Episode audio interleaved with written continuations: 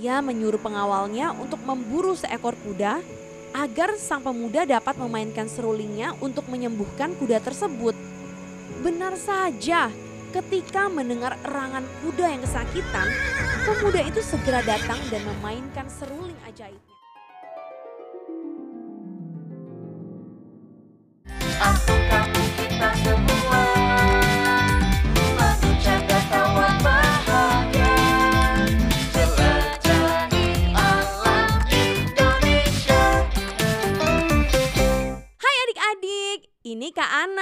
Gimana? Udah dengerin dua cerita sebelumnya?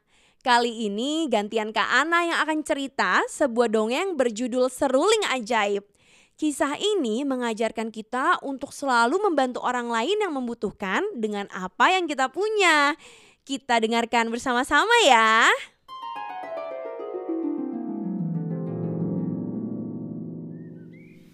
Pada suatu hari di negeri seberang, putri raja satu-satunya jatuh sakit. Hal itu disebabkan oleh kematian ibunya yang sangat ia sayangi. Sejak itu, kondisi kesehatannya berangsur-angsur melemah. Minggu demi minggu berlalu, keadaan sang putri tidak juga membaik. Sang raja menjadi resah karena putrinya adalah satu-satunya calon penerus kerajaan yang ia miliki. Tabib, bagaimana keadaan anakku? Apakah ia akan sembuh?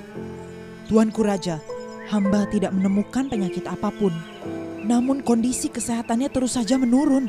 Apa? Lalu apa yang harus aku perbuat? Penasihat, apa pendapatmu? Raja, aku dengar ada seorang pemuda yang tinggal di hutan memiliki seruling ajaib. Dahulu, pernah ada salah satu penduduk yang sakit keras. Lalu, pemuda tersebut memainkan seruling itu dan menyembuhkan penyakitnya. Bagaimana jika kita mencari pemuda tersebut untuk memainkan seruling untuk Tuan Putri? Baiklah, pengawal, bawa pemuda itu ke istana. Baik, Tuanku Raja. Para pengawal pun segera pergi ke hutan untuk mencari sang pemuda tersebut. Karena hari sudah gelap, para pengawal memutuskan untuk bermalam di hutan. Ketika mereka sedang tertidur, terdengar suara seruling yang sangat indah dan mereka pun segera terbangun. Hei pengawal kerajaan, apa yang kalian lakukan di hutan tengah malam begini? Apakah kamu pemuda yang memiliki seruling yang bisa menyembuhkan penyakit? Tolong ikutlah kami ke istana. Putri Raja jatuh sakit dan penasehat kerajaan memberitahu tentang seruling ajaib itu. Putri Raja? Hmm, tidak. Aku tidak mau pergi ke istana. Lalu sang pemuda berlari menjauhi para pengawal. Ia tidak mau pergi ke istana karena seruling miliknya itu adalah pemberian kakeknya yang paling ia sayangi. Ia takut kalau sang raja akan merampas seruling itu darinya. Sebelum meninggal, kakeknya berpesan untuk menjaga seruling itu baik-baik. Kakeknya juga mengatakan bahwa seruling itu akan mengubah nasibnya dari rakyat miskin menjadi orang yang disayangi seluruh masyarakat. Para pengawal pun kehabisan akal untuk menemukan sang pemuda.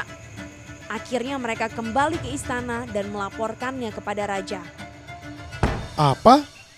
Baiklah, aku akan pergi sendiri ke hutan untuk memohon kepadanya. Sang raja mengajak putrinya yang sakit ke hutan dengan maksud agar pemuda itu dapat memainkan seruling ajaibnya tanpa harus ke istana. Namun sesampainya di hutan, pengawal yang membawa tandu tempat sang putri beristirahat tersandung batu dan mengakibatkan tandu tersebut jatuh. Rombongan kerajaan itu pun memutuskan untuk berkemah karena hari mulai gelap. Keesokan paginya, sang raja mendengar suara seruling yang begitu merdu tak jauh dari tempat mereka berkemah. Aku mendengar suara seruling itu. Pengawal, ikut aku menemui pemuda itu. Raja dan dua pengawalnya segera mendekati arah suara seruling tersebut. Benar saja, sang pemuda sedang memainkan seruling di depan seekor singa yang terkapar akibat luka tembak dari pemburu jahat. Melihat kejadian itu, sang raja terharu akan kebaikan hati sang pemuda itu dan bermaksud menjodohkannya dengan sang putri. Namun, sang pemuda itu kaget ketika melihat raja dan langsung melarikan diri karena takut serulingnya akan dirampas. Sang raja berusaha mengejar, namun pemuda itu berlari sangat kencang. Raja pun memikirkan cara agar bisa bertemu lagi dengan pemuda itu. Ia menyuruh pengawalnya untuk memburu seekor kuda agar sang pemuda dapat memainkan serulingnya untuk menyembuhkan kuda tersebut. Benar saja, ketika mendengar erangan kuda yang kesakitan, pemuda itu segera datang dan memainkan seruling ajaibnya. Tidak berapa lama, keadaan kuda itu membaik dan ia bisa berjalan lagi. Sang raja kaget dan langsung meloncat dari persembunyiannya. Hai pemuda, tolong jangan kabur, aku mohon. Sang raja berlutut di hadapan pemuda itu. Pemuda itu pun tak kalah kaget karena seorang raja berlutut di hadapannya yang bukan siapa-siapa. Raja, berdirilah. Hamba tidak layak. Mohon jangan pergi. Putriku satu-satunya sakit parah dan aku butuh bantuanmu. Tenanglah, aku tidak akan mengambil serulingmu. Hanya tolong sembuhkan putriku. Ba baik raja. Antarkan aku menemui putrimu. Mereka bergegas ke tempat persinggahan di hutan, tempat putrinya beristirahat. Sang pemuda segera memainkan serulingnya di dekat Tuan Putri sambil mengagumi kecantikan yang belum pernah ia temui sebelumnya. Tak lama kemudian, sang putri terbangun. Mukanya perlahan kembali berseri.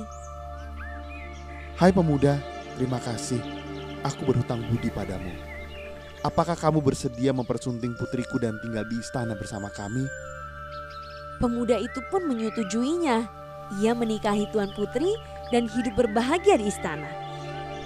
Beberapa tahun kemudian, sang raja jatuh sakit dan ia hendak memberikan tahta kerajaan kepada sang pemuda.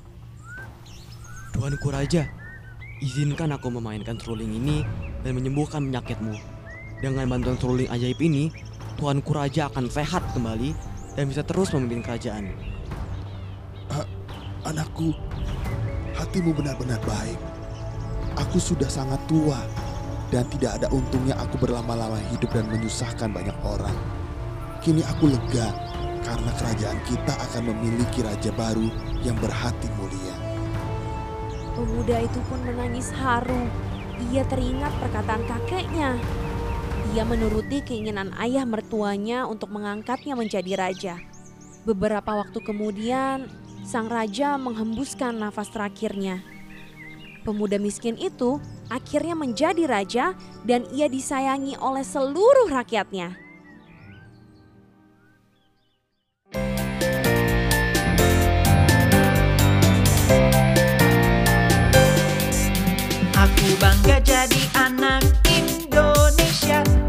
Ratusan sukunya ribuan bahasanya Meskipun kita berasal dari suku yang berbeda, Dan bahasa yang kita pakai juga beragam. Tapi kita tetap satu Indonesia. Bineka Tunggal Ika.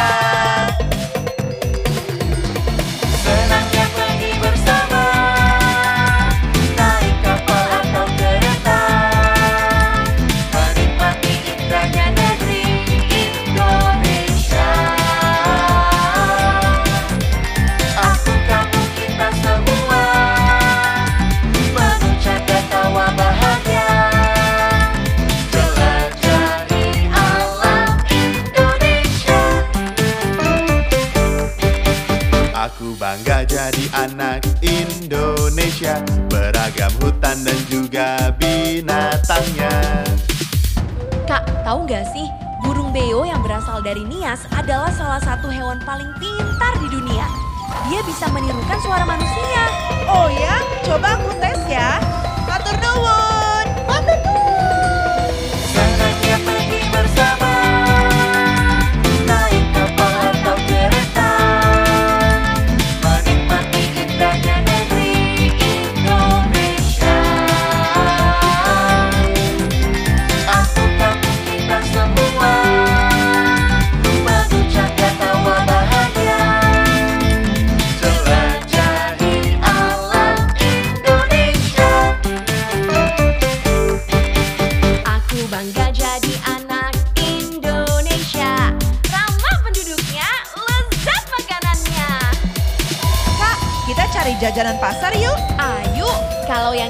namanya apa ya kak? Ini adalah kue klepon khas dari Jawa.